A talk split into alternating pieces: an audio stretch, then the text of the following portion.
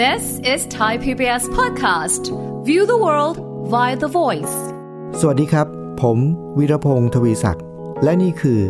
สัญญกรรมความสุข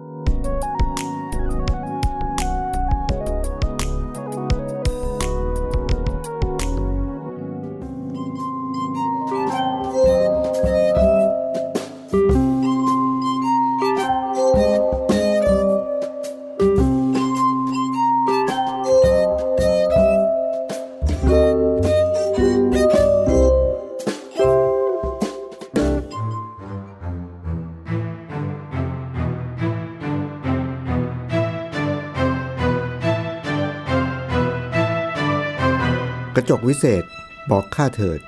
ใครงามเลิศในปัตตภีคุณผู้ฟังครับวันนี้ไม่ใช่เป็นตอนที่จะเล่าเกี่ยวกับนิยาย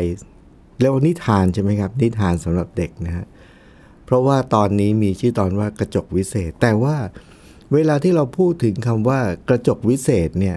เป็นเรื่องที่น่าแปลกนะครับลองไปถามใครก็ตามนะถ้าพูดถึงกระจกวิเศษปุ๊บจะนึกถึงใครนะเกือบทุกคนเลยครับจะต้องบอกว่านึกถึงแม่มดในนิทานเรื่องสโนไวท์นะครับซึ่งคำที่เป็นแบบยอดฮิตของแม่มดสโนไวท์ก็แม่มดในสโนไวท์นะก็เขาบอกว่ากระจกวิเศษบอกข้าเถิดใครงามเลิศในปัตตภีใช่ไหมฮะแล้วกระจกก็จะบอกว่าอ๋อก็ท่านนะซี่นะก็เยินยอกันไปใช่ไหมฮะจนถ้ามีวันหนึ่งครับกระจกผมก็จะเล่าอย่างย่อนิดหน่อยนะกระจกก็บอกว่าอ๋อพอแม่มดถามกระจกวิเศษบอกข้าเถิดใครงามเลิศในปัตตภีกระจกก็ตอบว่าอ๋อก็สโนไวท์นะสินะเท่านั้นแหละครับโอ้โหแม่มดแบบเป็นเดือดเป็นแค้นแต่มันน่าสนใจตรงนี้ครับว่าพอกระจกบอกว่าเป็นสโนไวท์แล้วไม่ใช่เป็นแม่มดที่ตัวเองบอกว่าตัวเองสวยที่สุดในปัตตภีเนี่ยแม่มดโกรธนะแต่ที่น่าแปลกก็คือผมสงสัยนะครับว่าแม่มดโกรธเนี่ยโกรธใครครับโกรธกระจกหรือว่าโกรธสโนไวท์มาคิดดูแล้วเนี่ยแม่มดไม่ได้โกรธกระจกนะครับแต่ว่าดันไปโกรธสโนไวท์เพราะว่ากระจกบอกว่าสโนไวท์อ่ะสวยกว่าก็เลยไปจัดการสโนไวท์นะฮะอันนั้นก็หลังจากนั้นใครอยากรู้ตอนต่อไปก็ไปอ่านในสโนไวท์ได้นะครับประเด็นของวันนี้ก็คือว่าผมนึกถึงกระจกวิเศษเนี่ยมันน่าสนใจตรงนี้ครับว่ามีเด็กผู้ชายอยู่คนหนึ่งครับอายุประมาณสัก10ขวบกว่าๆ10กว่าๆเนี่ยนะฮะก็พี่ชายเขาก็บอกเขาว่าเฮ้ยคือพี่ชายเขาสังเกตน้องชายเขาแล้วก็บอกว่าทำไมเวลาเดินเนี่ยถึงชอบเดินขย่มแล้วก็เหมือนกับก้มหน้าแบบหน้าจะ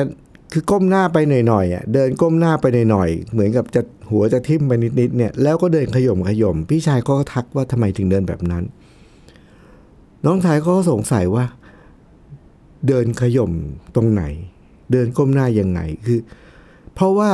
คนที่เป็นอาการแบบนี้เนี่ยส่วนใหญ่ก็จะไม่รู้ตัวนะฮะเราเป็นในแบบที่เราเป็นแต่คนอื่นเห็นแต่เราไม่เห็นคราวนี้พอพี่ชายเนี่ยทำหน้าที่เหมือนกระจกสะท้อนให้น้องชายเห็นว่าเอ้ยท่าเดินแบบนี้มันไม่ใช่ท่าเดินของที่คนทั่วๆไปเขาเดินนะการเดินขย่มแล้วก้มหน้าไปหน่อยๆเนี่ยแต่น้องชายไม่เข้าใจแล้วก็ไม่รู้ว่ามันเกิดอะไรขึ้นแล้วทำไมถึงเป็นอย่างนั้นแล้วจะแก้ไขไงไม่รู้ทั้งสิ้นเลยพี่ชายก็ได้แต่แค่ทักน้องชายก็ได้แต่สงสัยนะจนกระทั่งวันหนึ่งเนี่ยน้องชายเขาก็ชอบไป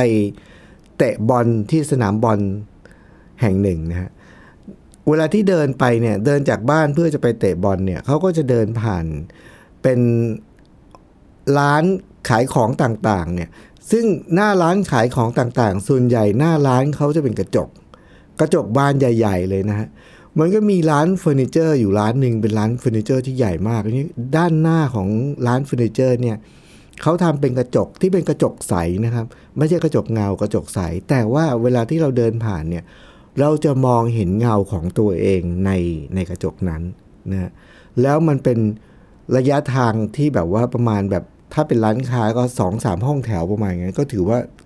ระยะยาวพอสมควรเด็กคนนี้เขาก็เดินทุกครั้งเวลาที่เขาเดินผ่านไปแล้วเขาไปเตะบอลเนี่ยเขาจะต้องเดินผ่านร้านนี้ครับอยู่มาวันนึงเขาก็สังเกตเห็นนึกถึงที่พี่ชายเตือนว่าทำไมถึงเดินขย่มแล้วก็เดินก้มแบบเดินก้มหน้าอย่างนั้นเนี่ยระหว่างที่เดินผ่านหน้าร้านขายเฟอร์นิเจอร์นี้เนี่ยน้องชายเขาก็มองไปที่กระจกฮะแล้วก็เห็นตัวเองเดินในแบบที่พี่ชายบอกอะว่าเดินขย่มมันเป็นยังไงแล้วก็เดินก้มหน้าหน่อยมันเป็นยังไงแล้วก็เปรียบเทียบกับเพื่อนที่เดินไปด้วยกันเนี่ยเขาไม่ได้เดินแบบนั้นเชื่อไหมครับว่าตั้งแต่วันนั้นเนี่ยน้องชายเขาแบบเข้าใจในสิ่งที่พี่ชายบอกตัวเองทันทีเขาเข้าใจในวันที่เขาเห็นตัวเองในกระจกอย่างชัดเจนแล้วหลังจากนั้นเนี่ยสิ่งที่เกิดขึ้นคืออะไรรู้ไหมครับทุกครั้งเวลาที่จะไปเล่นบอลจะไปเตะบอลกับเพื่อนเนี่ยเขาก็จะรอเวลาที่จะเดินผ่านหน้ากระจกเนี่ยบานใหญ่ๆเนี่ยของร้านเฟอร์นิเจอร์แห่งนี้เนี่ยนะครับเพราะว่ามันเป็นการสกรีนคือมันเป็นการมอนิเตอร์ตัวเขาเองเป็นการสังเกตตัวเองคือหลังจากวันที่เขาเห็นปุ๊บเนี่ยสิ่งที่เขาทำวันนั้นก็คือพอเขาเดินมาถึงตรงหน้ากระจกเนี่ยนะเขาก็จะเดินตัวตรงฮึบแล้วก็เงยหน้าขึ้นยืดแบบเดินตัวตรงเงยหน้าขึ้นนะและเขาก็จะมองในกระจกว่าเขาเดินปกติเหมือนกับเพื่อนๆหรือยังนะเพราะฉะนั้นทุกครั้งที่เดินผ่านกระจกเนี่ยเขาก็จะสังเกตทุกครั้งแล้วมันทำให้การเดินของเขาเนี่ยเปลี่ยนแปลงแล้วก็พัฒนาดีขึ้นตลอดเวลาผมก็มองว่าอันนี้คือบทบาทที่ดีนะของกระจกผมก็เลยเกิดความคิดว่าแท้ที่จริงแล้วกระจกทุกบานเนี่ยในโลกนี้คือกระจกวิเศษไม่ใช่เฉพาะบานนั้นของแม่มดนะที่บานนั้นของแม่มดที่แม่มดไปถามกระจกที่เขาเรียกว่ากระจกวิเศษบอกไหนเจ้าลองบอกข้าสิว่าใครงามเลิศมันในปฐพีเนี่ย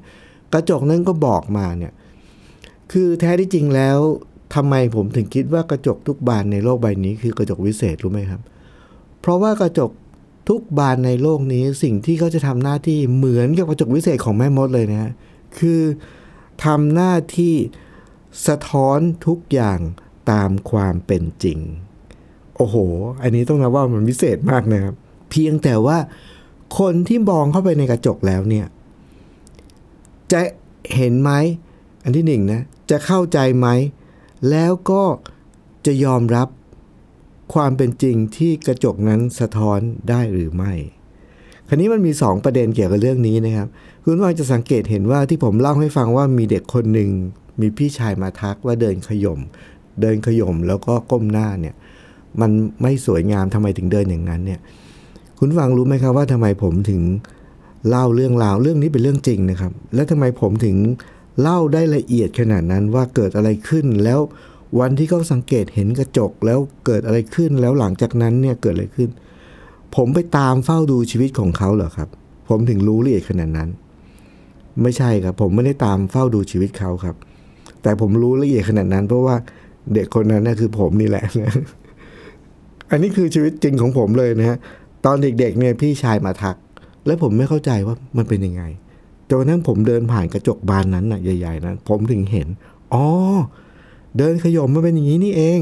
เดินก้มหน้าเป็นอย่างนี้นี่เองเพราะฉะนั้นทุกครั้งเวลาที่เดินไปเตะบอลกับเพื่อนในผมก็รอเวลาที่จะผ่านกระจกนี้เลยเพื่อจะได้เช็คว่าท่าเดินของเราเองเนี่ยดีขึ้นหรือยังด้วยการทุกครั้งที่ผ่านกระจกก็จะฮึบตัวตรงหน้าเชิดนะแล้วก็เดินอย่างเงี้ยนะแล้วมันน่าสนใจมากคือในที่สุดเราก็พัฒนาขึ้นเรื่อยๆจนกลายเป็นปัจจุบันนี้นะฮะซึ่งเอาเข้าจริงๆก็ไม่เคยมีใครบอกว่าเดินขย่มอีกก็แสดงว่าเลิกขย่มแล้วนะเพราะเราก็ไม่เห็นท่าเดินของเราอยู่ดีนะแต่ว่าก็คิดว่ามันน่าจะเปลี่ยนแปลงแต่นั่นคือสิ่งที่เกิดขึ้นตั้งแต่วัยเด็กนะครับแต่ว่าเรื่องนี้มันทำให้ผมย้อนกลับมานึกถึงเรื่องนี้เพราะอะไรไหมครับคุณผู้ฟังเพราะว่าในยุคปัจจุบันนี้เนี่ยกระจกทุกบานเนี่ยมันจะสะท้อนให้เราเห็นทุกสิ่งที่อยู่ด้านหน้ากระจกอย่างตรงไปตรงมาเสมอครับ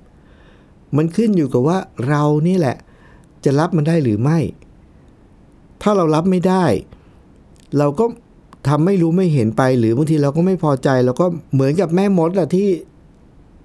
รับไม่ได้กับคำตอบของกระจกวิเศษที่บอกว่าคนที่สวยสุดสโนไวท์ไม่ใช่แกหรอกนะโกรธมากเลยนะโกรธแล้วก็ไปจัดการสโนไวท์นะเพราะฉะนั้นคนในยุคปัจจุบันเนี่ยครับคุณผู้ฟังเวลาที่เราได้รับการสะท้อนกลับ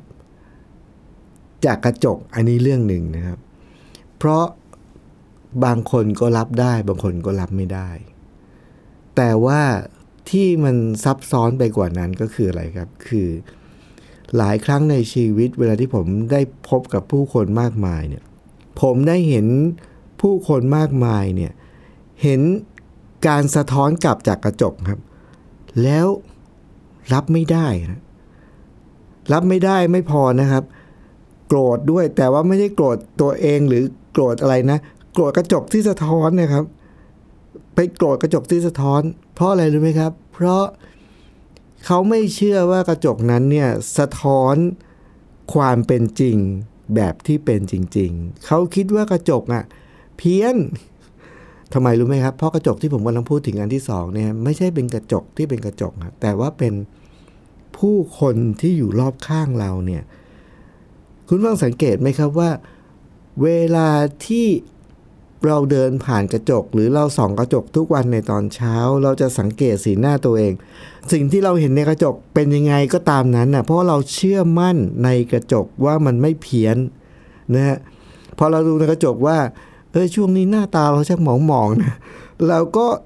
ไม่ว่ากระจกเลยนะครับแต่ว่าเราจะไปหาทางปรับปรุงตัวเองนะฮะจะไปอะไรก็ได้ปรับปรุงตัวเองนะครับแต่ประเด็นที่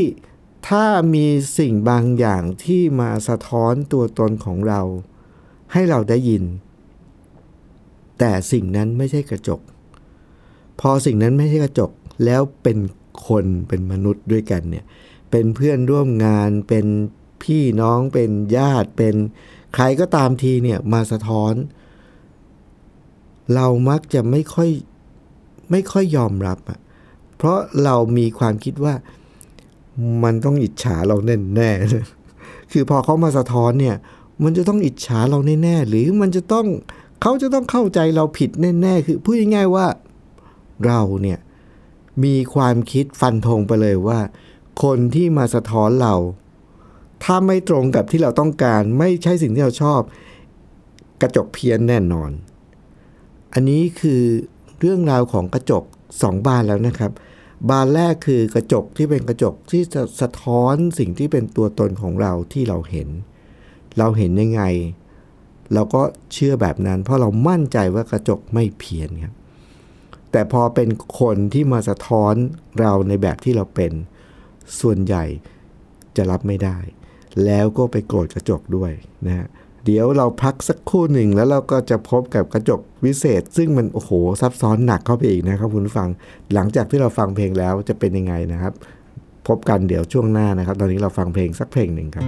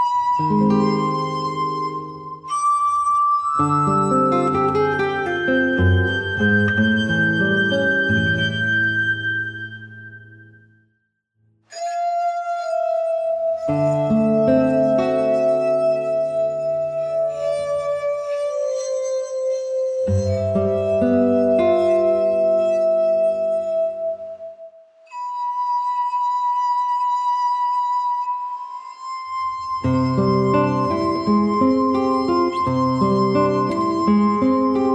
ข้าเถิดใครงามเลิศในปัตตภีภาคที่2นะครับเมื่อสักครู่นี้เราก็ได้ฟังไปแล้วนะครับว่าการสะท้อนอะไรบางอย่างของกระจกเนี่ยคนส่วนใหญ่ก็จะรับได้เพราะเรามั่นใจว่ากระจกอะมันไม่เพี้ยนมันซื่อตรงนะครับและมันไม่มีอคติอะไรกับเรานะเราก็เลยรับได้แต่พอเป็นคนเรารับไม่ได้ครับความน่าขำครับคุณผู้ฟังผมเคยมีอยู่ครั้งหนึ่งผมก็ไปเยี่ยมชมพิพิธภัณฑ์วิทยาศาสตร์นะครับที่เขามีอาคารใหญ่โตแล้วก็มีเรื่องราวของวิทยาศาสตร์เรื่องของการทดลองเต็มไปหมดเลยนะครับผมเคยไปดูอาคารนั้นเนี่ยเราไปดูเป็นวันก็อยู่ในนั้นได้เป็นวันอ่ะมันมีเรื่องราวน่าสนใจมากมายนะครับแล้วก็มีห้องมีนิทรรศการเกี่ยวกับวิทยาศาสตร์หลากหลายมากใครสนใจอะไรก็เข้าไปดูได้เป็นวันนะมีสารคดีให้ชมมีอะไรที่น่าสนใจก็คือคุณผู้ฟังครับมันมีห้องอยู่ห้องหนึ่งครับเป็นห้องที่เขาเรียกว่าห้องกระจกเพี้ยนครับมันเกี่ยวกับเราตรงนี้ครับก็คือห้องนั้นเป็นห้องที่กระจกเพี้ยนครับคือมันพอเราเข้าไปในห้องนั้นเนี่ยครับคุณผู้ฟังมันจะมีกระจกเต็มไปหมดเลยแต่ว่ากระจกเนี่ยมันจะมีเป็นแบบเป็นผนังเป็นด้านๆหลายด้านบางด้านเนี่ยของผนังเนี่ยมันเป็นกระจกที่เป็นคลื่นฮะพอเราเดินเข้าไปปุ๊บเราจะเห็นตัวเราเองแบบบิดเบี้ยวงอบางช่วงเราเดินห่างออกมาหน่อยเราจะเห็นคอเรายืดยาวเลยนะครับแล้วก็หัวเราก็โตตัวเราก็เล็กนิดเดียวบางห้องบางกำแพงเนี่ยเข้าไปมันเป็นกระจกที่เป็นกระจกแบบกระจกว้าวครับหรือกระจกนูนอะไรอย่างเงี้ยพอเราเดินเข้าไปบางทีเราจะเห็นตัวเราอ้วนมากเลยนะแล้วก็หัวเราเล็กขาเราสั้นพอเข้าไปอีกห้องนึงอีกกระจกนึงเราก็จะเห็นตัวเราทำไมมันยืดยาวเว้าขนาดนั้นอะไรอย่างเงี้ยมันเป็นห้องกระจกเพี้ยนครับคุณผู้ฟังเมื่อสักครู่นี้เนี่ยผมพูดถึงว่ากระจกทุกบานในโลกนี้เป็นกระจกวิเศษเพราะว่ามันจะสะท้อนทุกอย่างตามที่เป็นจริงแล้วเราก็เลยรับได้เพราะว่าเรามั่นใจว่ากระจกมันไม่เพี้ยนแต่พอเป็นคนส่วนใหญ่นะฮะเรามักจะมั่นใจว่าคนเนี่ยมีอคติจะไม่สะท้อนเราในแบบที่เราเป็นแน่ๆเพราะว่าเขาสะท้อนสิ่งที่เขาเห็นแต่ว่ามันเป็นสิ่งที่เราไม่ได้อยากเป็นแบบนั้นเราไม่คิดว่าเราเป็นแบบนั้นนะไม่ว่าเขาจะสะท้อนว่าเราเป็นคนเฮ้ยทำไมเราเป็นคนขี้โมโหทำไมเราเป็นคนใจร้อนเอ๊ะทำไมถึงช่วงนี้หน้าตาดูไม่ค่อยสดชื่นเอ๊ะทำไมคือเขาสะท้อนในสิ่งที่เราไม่ได้อยากเป็นเราก็เลยจะไปตำหนิว่าเขาเพี้ยนทีนี้ช่วงนี้เนี่ยครับคุณฟังพอผมบอกว่าผมเคยไปดูนิทรรศการของสถาบันวิทยาศาสตร์แล้วเราเข้าไปในห้องกระจกเพี้ยนเนี่ยความตลกมันเกิดขึ้นตรงนี้ครับคุณผู้ฟังเวลาที่มีคนมาสะท้อนเราในแบบที่เราคิดว่าเราไม่ได้เป็นเราโกรธมากเลยครับแล้วเราไม่ชอบเราไม่พอใจแต่ว่าเวลาที่เราเข้าไปในห้องนิทรรศการของกระจกเพี้ยนนะครับตลกตรงที่ว่ากระจกมันสะท้อนเราในแบบที่เราไม่ได้เป็นนะครับคือเราไม่ได้หัวโตอย่างนั้นเราไม่ได้คอยาวอย่างนั้นเราไม่ได้ขาสั้นขนาดนั้นพูดง่ายๆว่าเราไม่ได้เป็นในสิ่งที่เราเห็นในกระจกเลยนะครับเพราะว่ากระจกมันเพี้ยนแต่มันน่าแปลกใจตรงที่ว่าพอเราเข้าไปในห้องกระจกเพี้ยนแล้วกระจกมันสะท้อนภาพเราแบบเพี้ยนเราไม่ได้เป็นแบบนั้นผมก็สงสัยว่าเอ๊ะทำไมเราถึงหัวเราะคือทุกคนที่เข้าไปในห้องนั้นหัวเราะขำอารมณ์ดีกันทุกคนเลยนะครับขำไปหมดเลยว่าเฮ้ยทำไมเราเป็นอย่างนั้นเราไม่ได้เป็นอย่างนั้นทำไมเราเป็นอย่างนั้นอะไรเงี้ยเราทำไมหัวเป็นอย่างนั้นประเด็นก็คือว่าเวลาที่เรารู้มั่นใจว่ากระจกนั้นเพี้ยนและสะท้อนภาพเราแบบพิลึกกึกกือเรากลับไม่โกรธนะเราขำเพราะอะไรครับเพราะเรารู้ตัวครับว่ากระจกนั้นมันเพี้ยน แล้วเราก็มั่นใจตัวเราเองแบบ 100% ว่าตัวจริงเราไม่ได้หัวโตแบบนั้นคอไม่ได้ยาวแบบนั้นพุงไม่ได้ใหญ่ขนาดนั้นขาไม่ได้สั้นขนาดนั้นพอเรามั่นใจว่าเราไม่ได้เป็นแบบนั้นแต่กระจกมันบอกว่าเราเป็นแบบนั้นเรามั่นใจว่าเราเป็นแบบไหนและเรารู้ว่ากระจกมันเพี้ยนแน่นอนเพราะเราเข้ามาในห้องกระจกเพี้ยนปฏิกิริยาของเราคือเราไม่โกรธเลยครับแล้วเราก็ขำมากแล้วเราก็อารมณ์ดีมากผมก็เลยมีความรู้สึกว่าเอ๊ะถ้าอย่างนั้นเนี่ยเราสามารถเอาแนวความคิดนี้มาใช้กับการสะท้อนตัวตนของเราโดยมนุษย์มันจะทำให้เรามีความสุขขึ้นได้ไหมครับหรือว่าเราสามารถที่จะทำจิตทำใจยังไงมันจะได้ช่วยเราให้อยู่ในสังคมมนุษย์ได้แบบที่เรียกว่าเหมือนกับเราอยู่ในสังคมกับกระจกอะคือกระจกที่ไม่เพี้ยนสะท้อนเราเป็นยังไงเราก็รับได้เพราะเรารู้ว่ากระจกไม่เพี้ยนในขณะซึ่งกระจกที่มันเพี้ยนมันสะท้อนเราในแบบที่เราไม่ได้อยากเป็นแล้วเราก็มั่นใจว่าเราไม่ได้เป็นเราก็ไม่อารมณ์เสียเหมือนกันนะเราก็อารมณ์ดีแล้วเราก็รับได้เหมือนกันผมก็เลยเกิดความคิดว่าเอ๊ะจะเป็นยังไงนะถ้าเราสามารถประยุกต์แนวคิดนี้ที่เรามีทัศนคติที่เรามีกับกระจกไม่เพี้ยนกับที่เรามีต่อกระจกเพี้ยนแล้วเอาสิ่งนี้เนี่ยมาใช้ในชีวิตเราเพราะฉะนั้นทุกครั้งเวลาที่มีกระจกมนุษย์ผมขอเรียกว่ากระจกมนุษย์เลยนะมาสะท้อนตัวเราในแบบที่เราเป็นอะไรก็ตามที่ทำให้เรารู้สึกว่าอารมณ์เสียยอมรับไม่ได้โกรธโมโหหรือเครียดหรือกังวลอะไรก็ตามทีเนี่ยเราสามารถขจัดอันนี้ออกไปได้ด้วยอะไรครับลองสังเกตดูครับเราไม่เกิดความรู้สึกเครียดกังวลโกรธโมโหหรือไม่พึงพอใจเลยนะถ้าการสะท้อนนั้นสะท้อนมาจากกระจกที่เป็นกระจกที่ไม่ใช่มนุษย์กระจกที่เป็นกระจกไม่ว่ามันจะเพี้ยนหรือมันไม่เพี้ยนเนี่ยเรารับได้หมดเลยนะกระจกที่เป็นกระจกแต่เมื่อไหร่ก็ตามมันน่าแปลกไหมครับที่ทุกครั้งเมื่อมีการสะท้อนจากกระจกที่ไม่ใช่วัตถุกระจกที่เป็นมนุษย์ไม่ว่าเขาจะสะท้อนอย่างตรงไปตรงมาหรือสะท้อนอย่างไม่ตรงไปตรงมาเจือไปด้วยอคติเรารับไม่ได้ทั้งหมดเลยนะครับส่วนใหญ่เพราะฉะนั้นเนี่ยคุณผู้ฟังครับในตอนนี้เนี่ยมีชื่อตอนว่ากระจกวิเศษผมอยากจะให้คุณผู้ฟังลองคิดพิจารณาดูสิว่าทำอย่างไรเราถึงจะยอมรับภาพสะท้อนในกระจกของเราแต่ว่าเป็นกระจกมนุษย์เนี่ยรับให้ได้ด้วยใจที่สงบนิ่งแล้วก็มีความสุขแล้วก็ได้ประโยชน์จากกระจกที่เป็นกระจกรับให้ได้ให้เหมือนกันเลยกระจกที่เป็นกระจกที่เป็นวัตถุไม่เพี้ยนเราก็รับได้กระจกเพี้ยนเราก็รับได้แล้วก็ขำๆส่วนกระจกที่เป็นมนุษย์เวลาที่เขาสะท้อนถึงแม้ว่าเราจะรู้ว่าเขาอาจจะมีอคติก็ได้เพราะฉะนั้นถ้าเกิดว่าเรารู้ว่าเขามีอคติกับเราเขาจงเกลียดจงชังเราเขาต้องการจะดิสเครดิตเราและเรามั่นใจว่าเราไม่ได้เป็นแบบนั้นเราก็แค่เหมือนกับเรารู้ว่าเรากำลังดูกระจกเพี้ยนนี่ออกไหมฮะเราก็ขำแล้วเราก็บอกตัวเองว่าก็เราไม่ได้เป็นแบบนั้นนะแต่ประเด็นคือตัวแปรเนี่ยของกระจกที่เป็นมนุษย์เนี่ยครับคุณผู้ฟังตัวแปรมันไม่ได้อยู่ที่กระจกที่ทำหน้าที่สะท้อนอย่างเดียวนะครับตัวแปรสำคัญคืออะไรรู้ไหมครับตัวแปรสำคัญคื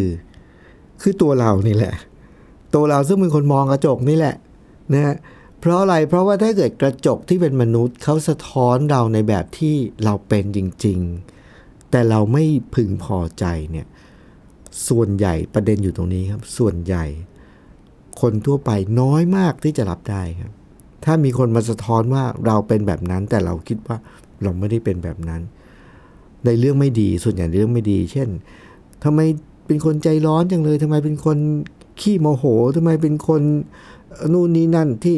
ในแง่ลบอ่ะส่วนใหญ่อ่ะถึงแม้เราจะเป็นจริงก็ตามนะแต่เราก็จะรับไม่ได้อันนั้นมันอยู่ที่กระจกหรืออยู่ที่เราครับอันนั้นเนี่ยมันอยู่ที่เราเต็มๆเพราะฉะนั้นคุณผู้ฟังครับในวันนี้ในตอนที่เกี่ยวกับกระจกวิเศษเนี่ยผมอยากจะให้เราระลึกไว้เสมอว่ากระจกทุกบานในโลกใบนี้เป็นกระจกวิเศษครับเพราะว่าส่วนใหญ่เขาจะสะท้อนอย่างตรงไปตรงมาเสมอยกเว้นกระจกที่เดียวกระจกที่เพี้ยนเนี่ยที่เขาจงใจให้มันเพี้ยนแต่ตรงนั้นก็ดีตรงที่ว่าเรารู้ว่ามันเพี้ยนเราก็เห็นเราเพี้ยนในนั้นแต่เราก็ขำเพราะฉะนั้นท่าทีทั้งสองอย่างนี้ครับคุณฟังถ้าเราประยุกต์เอามาใช้ในชีวิตกับการที่เราถูกสะท้อนจากกระจกที่เป็นมนุษย์ถ้าเราประยุกต์แล้วเรารับได้ไม่ว่ามันจะเป็นกระจกที่เพี้ยนหรือไม่เราก็สามารถรับสิ่งที่เขาสะท้อนกลับมาได้เนี่ยคนที่ได้ประโยชน์คนแรกคือตัวเรากระจกไม่ได้ประโยชน์อะไรหรอกเรานี่แหละได้ประโยชน์เต็มๆเพียงแต่ว่าตัวเราเนี่ยจะต้องมีจิตใจที่เที่ยงตรงกับตัวเองมากๆไม่บิดเบี้ยวคือไม่เพี้ยนกับตัวเองอ่ะเขาสะท้อนตรงแต่เราเพี้ยนเนี่ยเราก็รับไม่ได้ใช่ไหมเพราะฉะนั้นองค์ประกอบสำคัญขึ้นอยู่กับการเปิดใจของเราเองด้วยคุณผู้ฟังครับรายการสัญญกรรมความสุข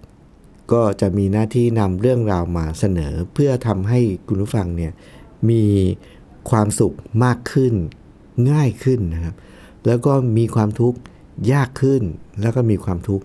น้อยลงวันนี้ผมต้องลาไปก่อนครับสวัสดีครับติดตามรายการได้ที่ www.thaipbspodcast.com แอปพลิเคชัน Thai PBS Podcast หรือฟังผ่านแอปพลิเคชัน Podcast ของ iOS Google Podcast Android Podbean SoundCloud และ Spotify ติดตามความเคลื่อนไหวของรายการและแสดงความคิดเห็นโดยกดถูกใจที่ facebook.com/thaipbspodcast